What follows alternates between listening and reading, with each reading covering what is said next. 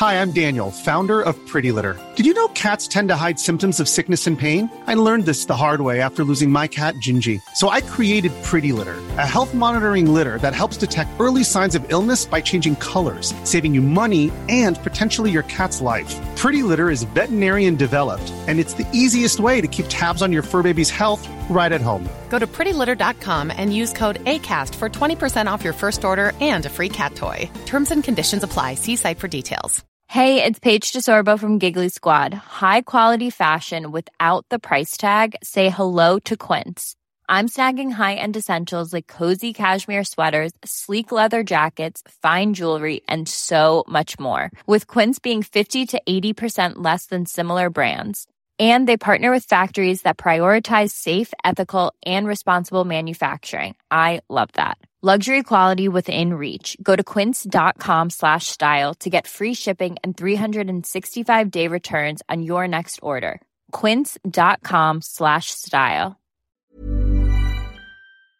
Before this episode begins, I have some back page projects to tell you about. Let me begin with Pep's City, a new book by Luis Martin and Paul Ballús who have been embedded with Manchester City for much of the past three seasons. I've known Lou for years, most of my time in Spain. He's not only a fantastic storyteller, he has contacts that you would struggle to believe because in the modern era, journalists aren't supposed to get that close to football people. He does.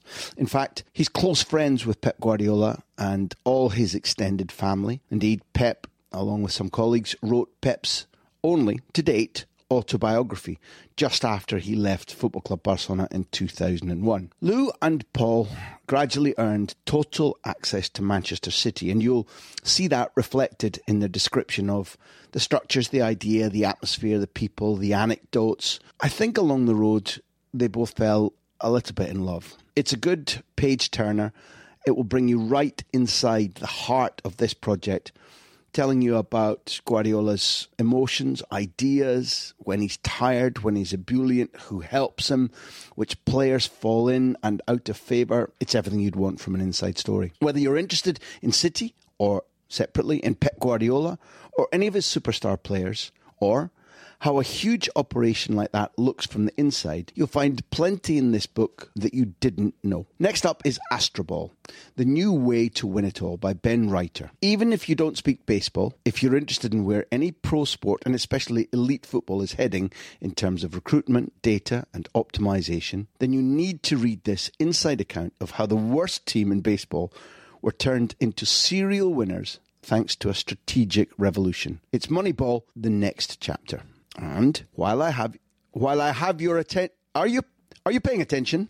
Neil and Martin, who produce this show and whose voices you probably love hearing every now and again on the question and answer sessions, they've got another podcast called Between the Lines. It's interviews with sports writers who explain the stories behind a book or a piece of long form journalism.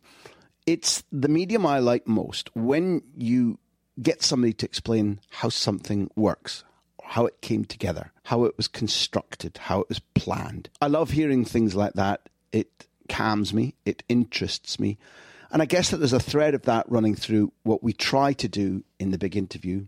In that when we get elite coaches or footballers sitting down with us, we want them to explain. We want them to tell the stories from the inside out. Lift the lid, I think it's called. This is most certainly what um, this new podcast that Neil and Martin produce does successfully. It's interviews with sports writers who tell the stories behind a book or a piece of long form journalism. A new season of this podcast is running right now.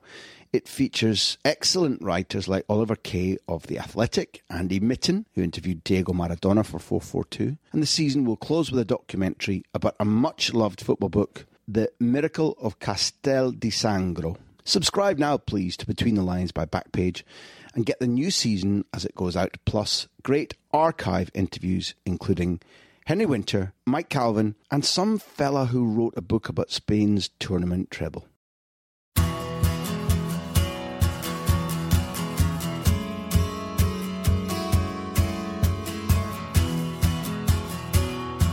Even if you never watched Andrea Orlandi play, even if you're not a big Barcelona or Swansea or Brighton fan, even if you don't follow Italian second division football or Indian football. Andrea Orlandi is somebody I've been working with on La Liga television recently, and he's extraordinary. He's easily one of the best television analysts of football I've ever worked with or listened to.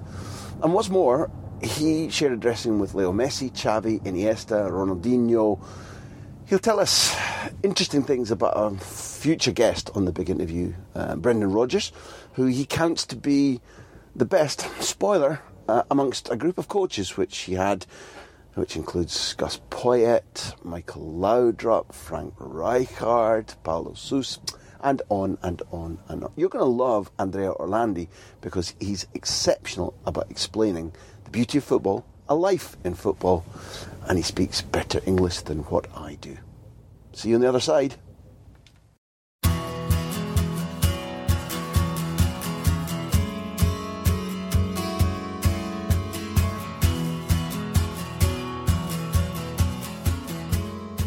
Ladies and gentlemen, um, it'll be no surprise to you that this is the big interview because that's what it said on the tin when you bought it in the supermarket. And therefore, when you get the tin opener out, you didn't expect baked beans, you expected the big interview.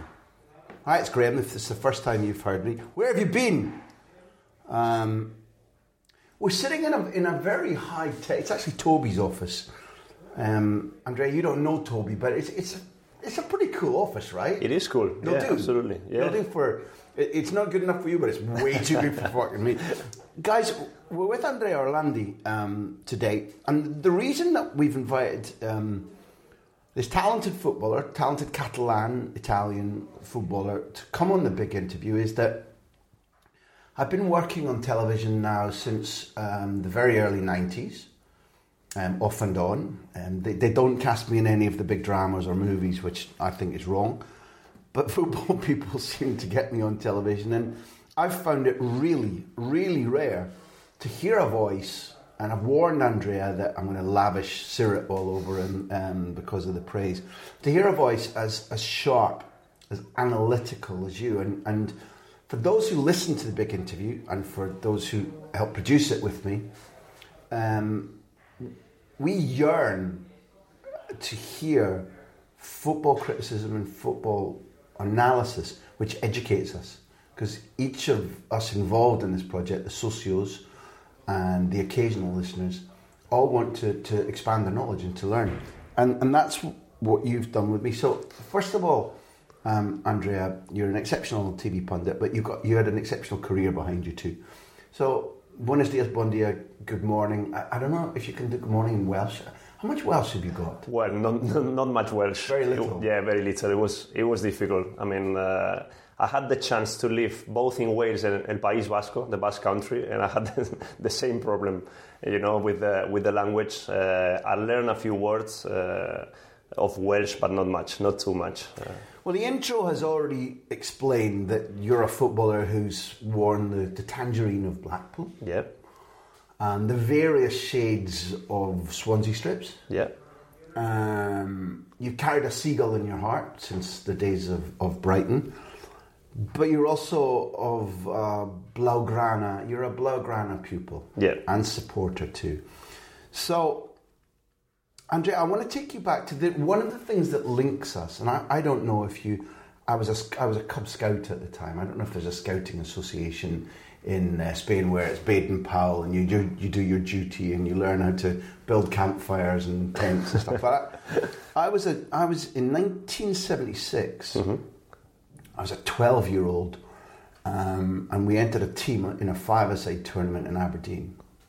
And I was a little Cub Scout, and it was Cub Scouts against the rough boys from the centre of the city. And unbelievably, literally unbelievably, I can see the disbelief in your face. in, 19, in May 1976, we won this tournament.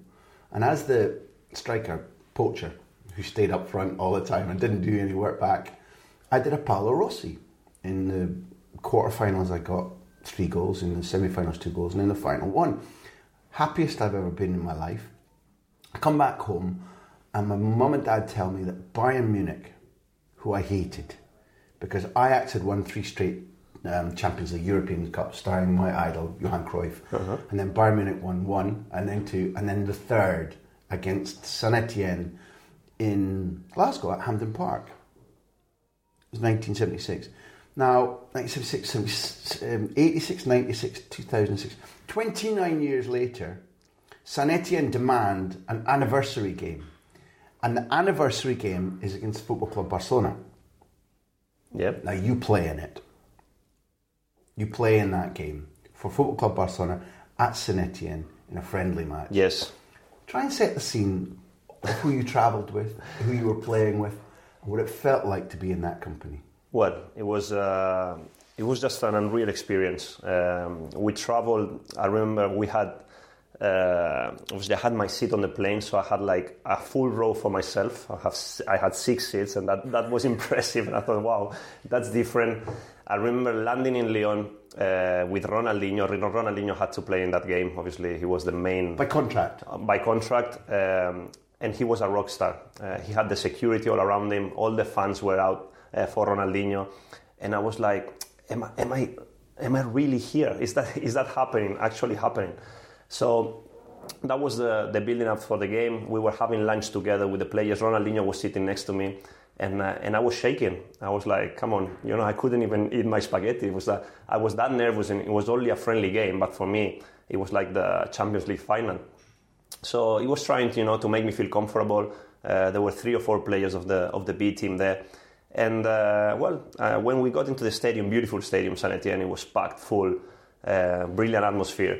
I remember Bafétimbi Gomis was playing there, Piquionne uh, was playing there. That he Keon played up front. Played up front. Missed a couple of chances. Yes, I think yes. Bafétimbi scored. Uh, yeah, Gomis scored. Um, I had the chance to speak to Gomis, you know, years later, and he rem- remembered that game. He was only young, and um, uh, obviously, 60 minutes into the game, Santi Ezquerro was playing as a left winger. So Rijkaard just uh, calls me and, and says, "Listen, just warm up for two minutes. You're coming in." And I thought, "Okay, okay, let's let's give it a go." So I just had a, this, you know, quick warm up. Rijkaard comes to me and says, "Well, you're playing as a left winger, uh, replacing Santi, Santi Ezquerro." And uh, I said, "Okay, okay." Uh, I said, "Okay, coach, uh, what do you want me to do?" And he said, "Well, just do something. Uh, you don't need to do much to do to do better than Santi." And I thought, "Wow, that's, a, that's a bit harsh on on Santi Ezquerro." And I went, "Okay." So I just went. I just went out. I remember Edmilson telling me to stay wide because he was going to play Wide left. wide left. So first minutes into the game, he plays this di- diagonal ball like 50 meters like into my foot, my left foot. Uh, you know, perfect. So I control the ball. With the control, I get past the fullback, and I'm thinking, okay, I was on. I was straight on. You know, uh, going to the center back. I said, this is my chance. So I had the chance to pass the ball to Ronaldinho or to, or to go one, one against one with a center defender. And I thought, in my brain at the time, I thought it was a good idea to take it myself. Obviously, it didn't happen. Uh, I lost the opportunity, and uh, so I looked. I looked at Ronnie like a bit shy, and he didn't say anything. But you know, just looking at me, he was like, "Come on, man, next time, give it to me." So as the game progressed, you know, I tried to I tried not to complicate things and play easy. I was linking up with Silvinho, you know, not taking too many risks. Uh, Ronaldinho scored a beautiful free kick, an unbelievable free kick, and One of these find the dope moments when the wall was mucking about and the keeper wasn't Yes. quite right, and he just went right, and from about 25 meters. Yeah, it's straight into the top corner. And I remember him training, and after every single training session, he would stay there with Jorquera, which was the who was the the second goalkeeper, taking free kicks from outside of the box, and it would put nine out of ten on the top corner. It was like wow, uh, it was impressive. I used to stretch. I've never stretched in my life, and I used to do stretching for 45 minutes just to see him uh, doing that every, every single training session. So he just scored a beautiful free kick. We were losing 2 1. Last minute of the game, that I remember that oh, my whole life. And I'm on the pitch, but I'm, I'm like watching TV. I was like, is this real?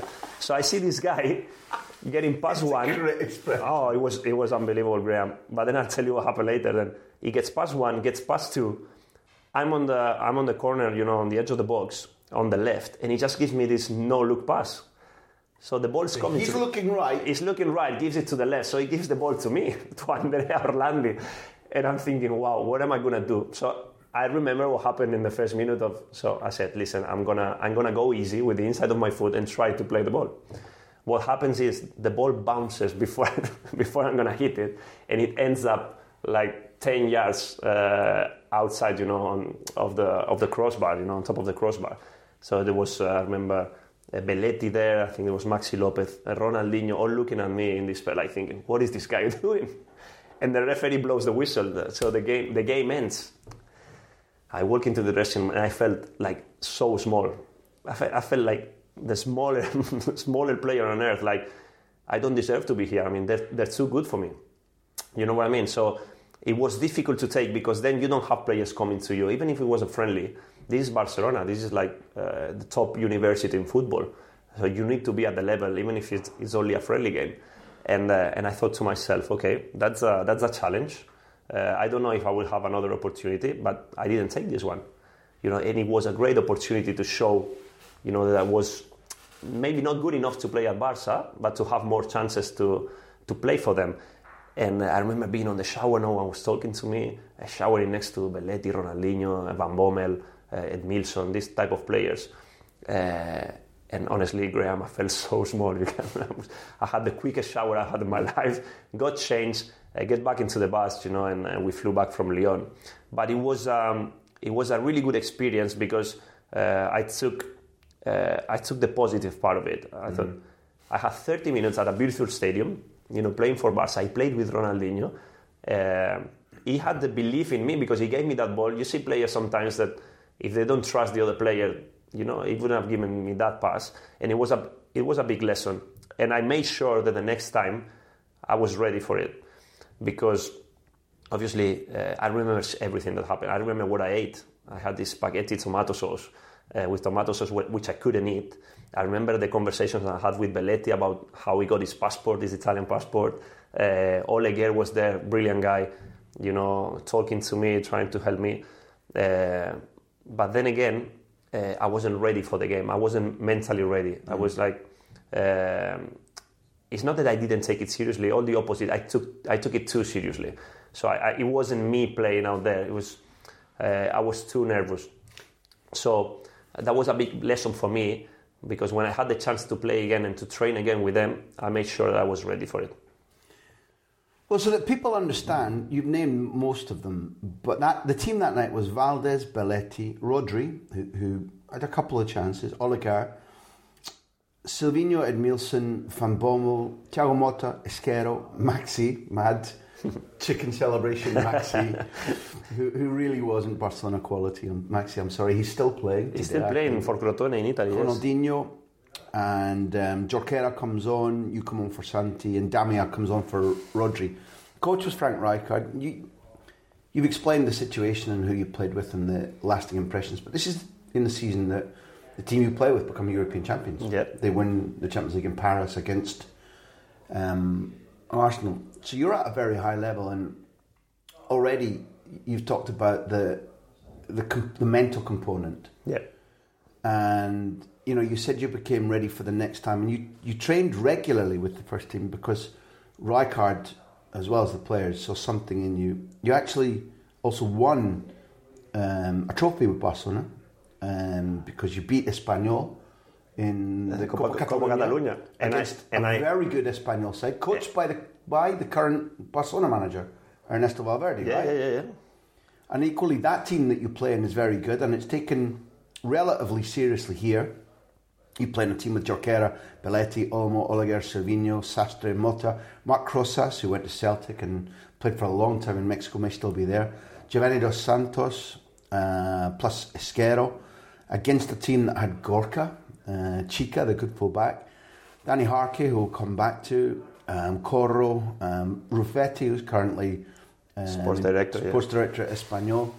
You lived in elite company, but was this one of the games, the game against Espanyol, where you, you then were ready, or when were the times that you began to say, okay, from Saint Etienne, I've learned to focus, I've learned to visualize, I've learned to eliminate nerves and stage fright. I played uh, I played in the league before that before that at San Mamés, and um, and I had you know a lot of training sessions with the first team because uh, Silvinho uh, I w- I won't say that he didn't like training, but uh, you know sometimes he wasn't he wasn't ready to, to train because he was taking care of himself, you know, ready for the games.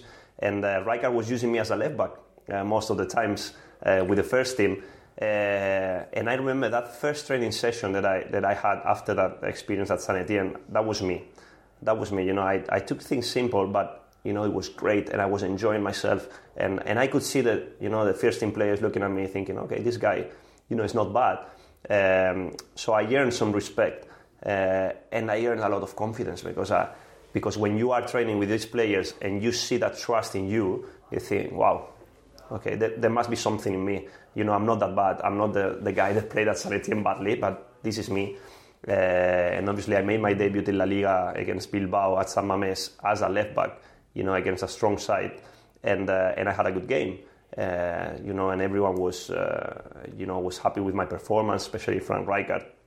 And uh, I had another another game in Copa Catalunya against Nastic Tarragona when I had two assists and uh, I remember two crosses, two for, crosses for Giovanni and for Ezquerro. Ezquerro scored, yeah. And uh, and I remember that was that was great because as I was I was walking back into the dressing room, Rijkaard was waiting for me, and he, he's a big boy, you know, strong. Yes. So he, he just you know gets me in the air like uh, you know he just throws me. A bear everywhere. hug. Yeah, yeah, yeah. A bear hug, and he goes, "You are the left-footed David Beckham," and he goes like. And I, and, I, and I was like living the dream. I was like, is this, is this really happening? You know, I was the happiest man in the world and obviously that game against Espanyol uh, in the final, uh, we got that, you know, we lifted that, uh, you know, little trophy, the Copa Catalunya, that for me, uh, it was like the Champions League. You can't allow yourself to lose if you're Barcelona, and uh, especially against Espanyol is, a, you know, it's a big, it's a big game. And I remember Xavi, who, who wasn't involved, coming to, to the stadium to, to watch the game, you know, getting, coming into the dressing room after the game, you know, to talk to us and to congratulate us for the win. Uh, so we beat them on penalties. I remember, you know, it wasn't an easy game, but I was ready. I was ready, Graham. Every time I had the opportunity, you know, I took it, and um, and obviously my situation at Barcelona was a bit, uh, you know, a weird one because I was on loan from Alaves, um, and then uh, they wanted to sign me to sign me permanently. Uh, but I don't, I don't know if you remember, there was that moción de censura with uh, Joan Laporta that summer, which effectively, for those who don't know, means that the, the members, the socios, had sufficiently lost confidence in him. And it's the time when Sandro Rosell, his vice president, walked out, yeah. wrote an open letter in the media saying, Johan, uh, uh, Johan Cruyff, leave my club alone. Uh, Laporta, you rely too much on Cruyff. He, he walked away because you played at San Mamés in the match day 38 you were you're yeah. a league champion yeah, you yeah, are a league champion of Spain yeah. Uh, you won the title that, that's a fact that's a fact yeah um, and and the, the, censure motion was some fans wanted to say uh, we want to vote Laporta out um, because of your behaviour, blah blah blah. So you, like you say, it was turbulent times, which affected Ex- exactly. you a little bit. Yeah, it affected me because um, Barcelona made a first offer to Alaves to to sign me permanently, uh, but this happened, so everything was stuck. So I got stuck in between Alaves and Barca, and I ended up going back to Alaves, um, uh, which obviously, uh, with all respect to Alaves, uh, who was a a great club. that You know, they gave me the opportunity to become a professional footballer. Uh, they took me from Barcelona to Vitoria. It was a great experience, but uh, being a Barcelona boy playing for Barca, I really wanted to sign for Barca. And then when you are uh, you when you belong to a to a club like this, you know, it's a different story, Graham.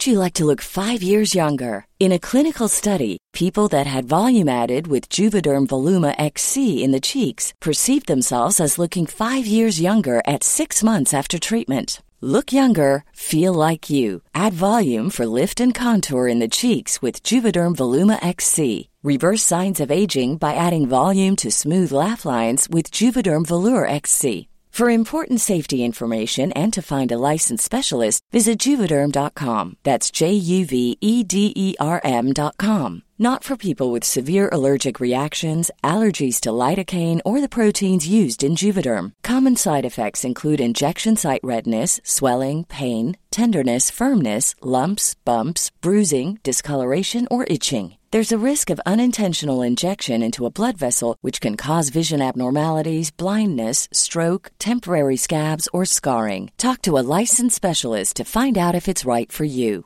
Even when we're on a budget, we still deserve nice things.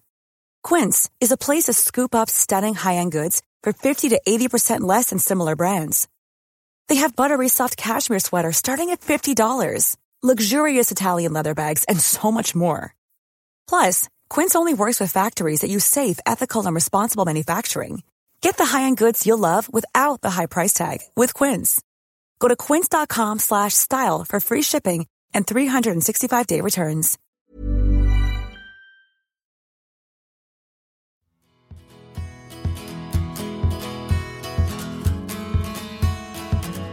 Can you tell me how many European or international trophies your managers won? If No. you can, I can. so, dear listeners, we're talking to a guy, and already um, I think he's done something special for you. I feel this. They, they call it piel de gallina here. The hairs in the back of the neck are standing up because you were you were with the greats and you've described them beautifully. Well, I want to look at your CV. Your managers or your principal managers between them won 24 international trophies, either as coach or player. Your managers won eight Champions Leagues. And I'm going to list them now. So we, we know about Rijkaard, Pepe Mel, he didn't win so many European trophies. Rijkaard, Pepe Mel, Roberto Martinez, Paulo Sousa, Brendan Rodgers, Gustavo Poyet, Oscar Garcia, Michael Laudrup. Yeah. Dude, some pretty shit hot football people love to have you as their player. You confused me now because I do some research.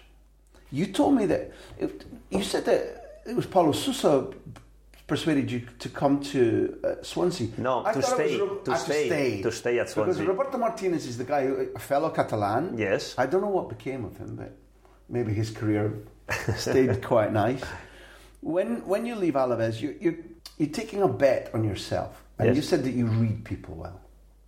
So I guess you don't know Roberto too well, like maybe you knew him. But when he says to you, "Come to Swansea," I guess you say, "Where's that?" I, I'll I don't tell, know. yes, absolutely. I'll tell you the story. He saw me playing uh, for Barcelona's first team in the Copa Catalunya that we spoke before, and he's friends with Jordi Cruyff. Very Uh, close friends. Yes. So Jordi Cruyff, I, I knew him from Alaves. Uh, he calls me and says, "Listen, Andrea, uh, there is this manager, Roberto Martinez. He's a good friend of mine. Obviously, I didn't know anything about him. He is the coach of Swansea. Swansea. He, he told me Swansea as the Chelsea, Chelsea's League One. Uh, Chelsea's from League One, so he's a club that you know." Uh, they're gonna win the league. They, they want to get promoted to the championship. You know they're ambitious. Blah blah blah. So I thought, okay, but where is Swansea? I didn't have a clue where Swansea was. So I checked. I thought, okay, that's Wales. Uh, well, uh, I'll speak to him, you know, no problem. So Roberto calls me.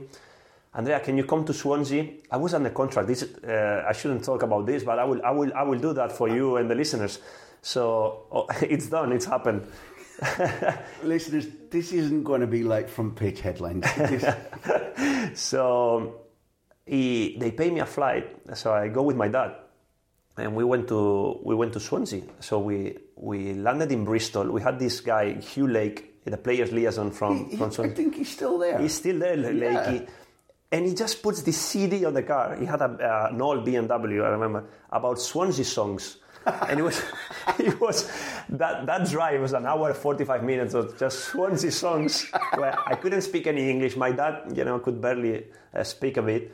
Uh, so we, we arrived at Swansea, a big headache because honestly my head was going to explode. I didn't want to tell him, you know, you know, the, the songs were a bit too much. Put that, put that music off. So we, we arrived to Swansea and then um, we go we go to the hotel. Uh, they put me in, in the best hotel at Swansea and we go to the restaurant. Roberto Martinez is there, well dressed, you know, very edu- educated, and he tells me about Swansea. You know, the idea of of uh, of Swansea, the ambition, the plan. Four years in the Premier League. I said okay. And, and he goes, "Uh, let's have a look at the stadium. So we go to the stadium. He shows me the stadium, and he goes, because Roberto liked that. I can see, you know, the fans, the fans there, the Jack Army. I can see them singing your name, blah blah blah. So he showed me all about. it. I said, okay, Roberto, that's that's great. Now I have a contract. so what can we do? And he said, no, we cannot pay. I said, well, that maybe, you know, this is not going to happen. Uh, but I said, thank you very much, you know, for you know for the opportunity you gave me to come here to to know the club. So I just come back to Spain, start the preseason with Alaves. Uh, what happens is Alaves goes into administration. So now there's the opportunity to Go free. to go free. So I wait. I waited my options, and I had a big offer from Greece, from uh, Aris Saloniki. Aris Saloniki. or a really bad offer from Swansea in terms So of the, the financial difference between Swansea and Aris is was huge was huge and uh, adding to uh, to that you know my family um, uh, lost everything so my dad lost his job so all the, po- the good position we had disappeared so my dad uh, had to, s- to sell the house and it was all financial security is now It's vital gone. not just for you. but for my family. So I had I have a sister. My mom and dad obviously uh, they lost the house, they lost the job. So it's all on me. And what do you do? You take the money, or you take the opportunity and, and say, okay, maybe now I'm I'm not gonna have the money, but you know How did you make that decision? it was difficult, Graham. I, I didn't sleep. I lost I lost a lot of hair. It was great. It was I was under a lot of pressure. Um, I cried, uh, but then I thought I could see ahead and think and thought, listen, you know, maybe Greece now is the money, but in two years it's me done. My career is done. Swans is a great opportunity to beat myself up and become a Premier League player, where, uh, who, which was my dream.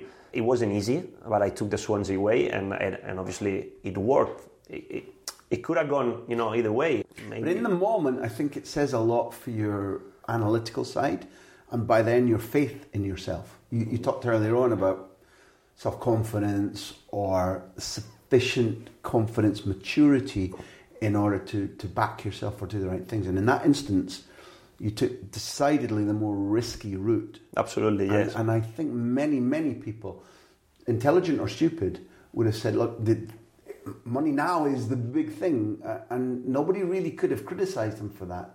So, whatever criteria you used to reach your decision, they were good ones. And my friends, uh, my friends used to tell me, oh, "You are crazy. Where are you going? What is what is League One? You know, it's Segunda B in, in England.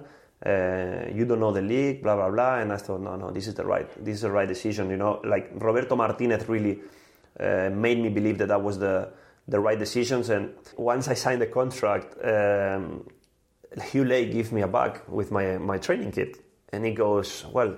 You know, I'm picking you up at four o'clock. You know, be, get changed, and then I'll pick you up. And I'm thinking, why? Why do I have to get changed in the hotel? You know, if there's a there's a training ground. So I didn't get changed. Uh, but once we got into the training pitch, I understood why. There was no dressing room. So players were driving were driving on their kids uh, straight into the So pitch. they're wearing the kits, driving. They're wearing the kit driving, just put their boots on and just train, back in the cars, go home and get showered. So, so I was getting changed in, the, in this car park, and I'm thinking, what? That's, what that's, listen, in British car parks, that's a dangerous thing to be It doing. was- it was- People can read the wrong signs into that. but Graham, it was raining. It was cold already. It was uh, first of September because I signed the last day of the of the transfer window, and it was muddy. The pitch was muddy. We didn't have lights uh, to train. It was, and uh, and then again, I went back to the hotel and I called my my girlfriend, my wife now, and I said, "What have I done? You know, it's, this is this is crazy." Uh, but then again, my debut was at Elland Road, thirty-two thousand full stadium packed. special atmosphere, special stadium, Yes, right? yes. Elland Road for me is my favorite stadium uh, in the in the UK. Uh, the atmosphere there is is rocking. I mean, Did, did you know about their history at all? I guess I knew not. about Leeds. I Leeds remember Barcelona was a thing I way remember- before you were born, but it, it, it's part of Leeds Barcelona and the Cruyff team, and Leeds knocking Barca out is part of history. Yeah, yeah, yeah. And I remember them. I actually bought uh, bought the Leeds, the Leeds uh, shirt, the Nike one, when they played in the Champions League against Barca. You know, Wow. I like the badge. I like Yeah. the team. They had good players. Uh, obviously, Viduka. They, I remember Alan Smith, uh, Ian Harte, uh, all these players. So I thought, okay, that's different. You know, this is why I came here. You know, to play in front of these crowds, these stadiums. I remember I was coming on. I was gonna make my debut. We were nil nil. As I was coming on, they scored the first one. I come on and the ball comes to me. That was my first ball in English football. And I remember the name of the player, David Prutton. So I thought, well, this is Spain. You know, I'll have time to control the ball and, play.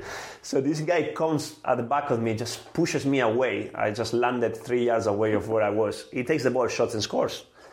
So oh. I thought, and then my teammates were looking at me like, what, what are you doing? And I thought, okay, this is a wake up call. Welcome to England. But then I played well. We lost the game 2 0. But then I understand. I understood straight away that This I had- quickly? Yes, that I had to change. It took me five months to change, Graham. uh, to get used to it, to the training regime, to the physical part of it, to the rhythm. And then I injured my knee as well, which didn't help. Yeah. So I was out for the rest of the season. That first season was really difficult, uh, obviously because what I said about my parents, uh, the adaptations as well. Roberto, in a way, took me to Swansea, but now I, th- I thank him for that. He left me and the other, you know, Spanish players. Uh, they, he didn't help us too much No. because he wanted us to to make it ourselves. It's called tough love. Exactly, exactly. You know, you have to find your way. You have to find the language. You have to cope with the food, the, the temperature, the language. everything. And uh, and now I thank him for that. Uh, at the time, it was it was difficult. I struggled. So that first year was was really difficult. But we got promoted to the championship. The the first five months were, were like this, where I was stopping, I was fouled, like or I thought I was fouled, and uh, the referees never gave me those fouls, and the fans got a bit frustrated with me as well. And now when I see when, when I watch the games here, I can't I can't have that. it's like you know I, I think why why is it not running? Why is it stopping? Your So- heritage now is Catalan, Italian, Welsh, English. yeah, exactly. Exactly. Yes, but uh, Roberto uh, said one thing to me. Uh, there's two options here. Either you go, you you stay here for six months and want to go back home, or you will stay here for ten years. And you know, I took the second the second option. So I stayed in England for, for a long time because I loved it. Our sponsors are Bet365, and they've asked, is Brendan Rodgers a future Premier League winning manager? Yes, yes, absolutely, absolutely. And uh, well, he nearly he nearly got Liverpool, you know, champions, and that was I was really sad that you know, obviously to have. Uh, you, you remember that uh, Gerrard when he slipped and, uh, and then Chelsea scored and they ended up losing that title. I, I didn't think Liverpool had the best team, but Brendan, you know, took the best out of those players and they believed in him.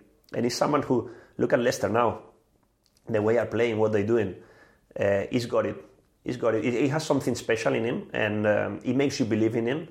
And uh, and one really good thing, uh, if you're not playing, you look forward for the training sessions, even if you're not playing. And this is probably, if not the only manager I've had uh, that had this, one of the few.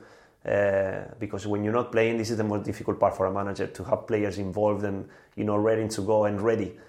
So he, he made you hungry and he made you wanting to, to train and prove yourself in, in the training ground. And he's a, he's a great coach. What did he do in training if somebody shouted, get rid of it? he stopped training.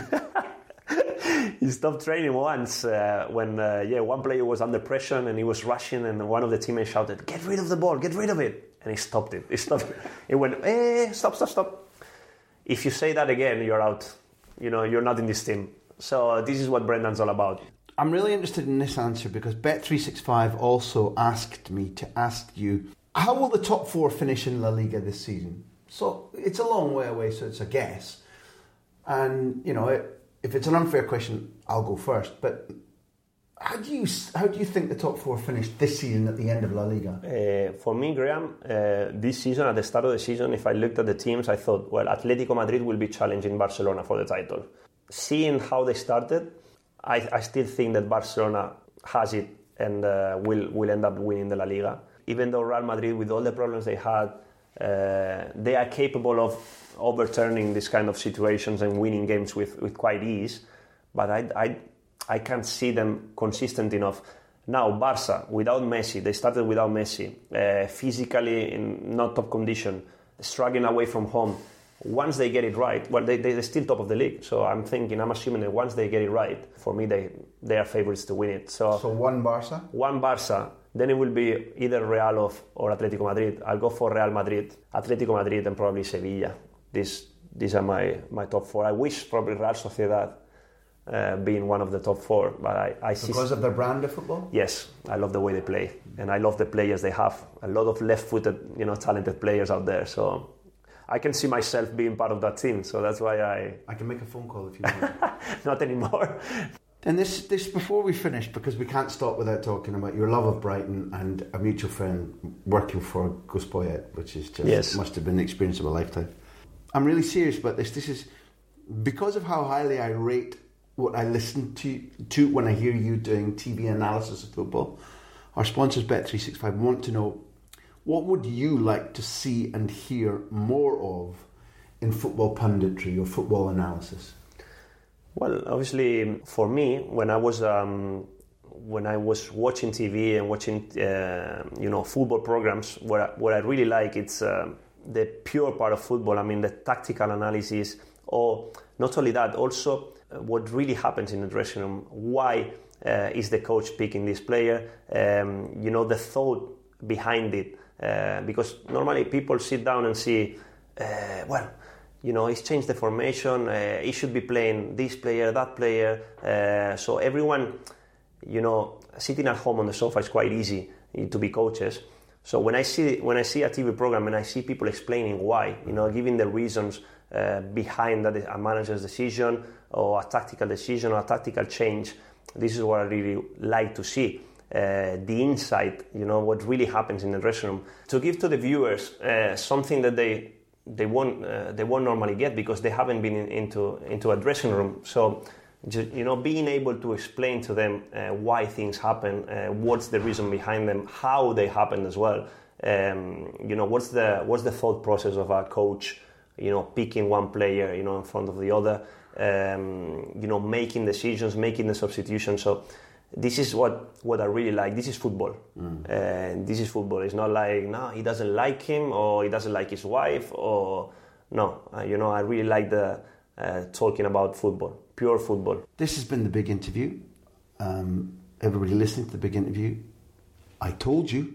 I told you. Thank you, Andrea. Thank you, Graham. Thank you very much. Beautiful. Pleasure.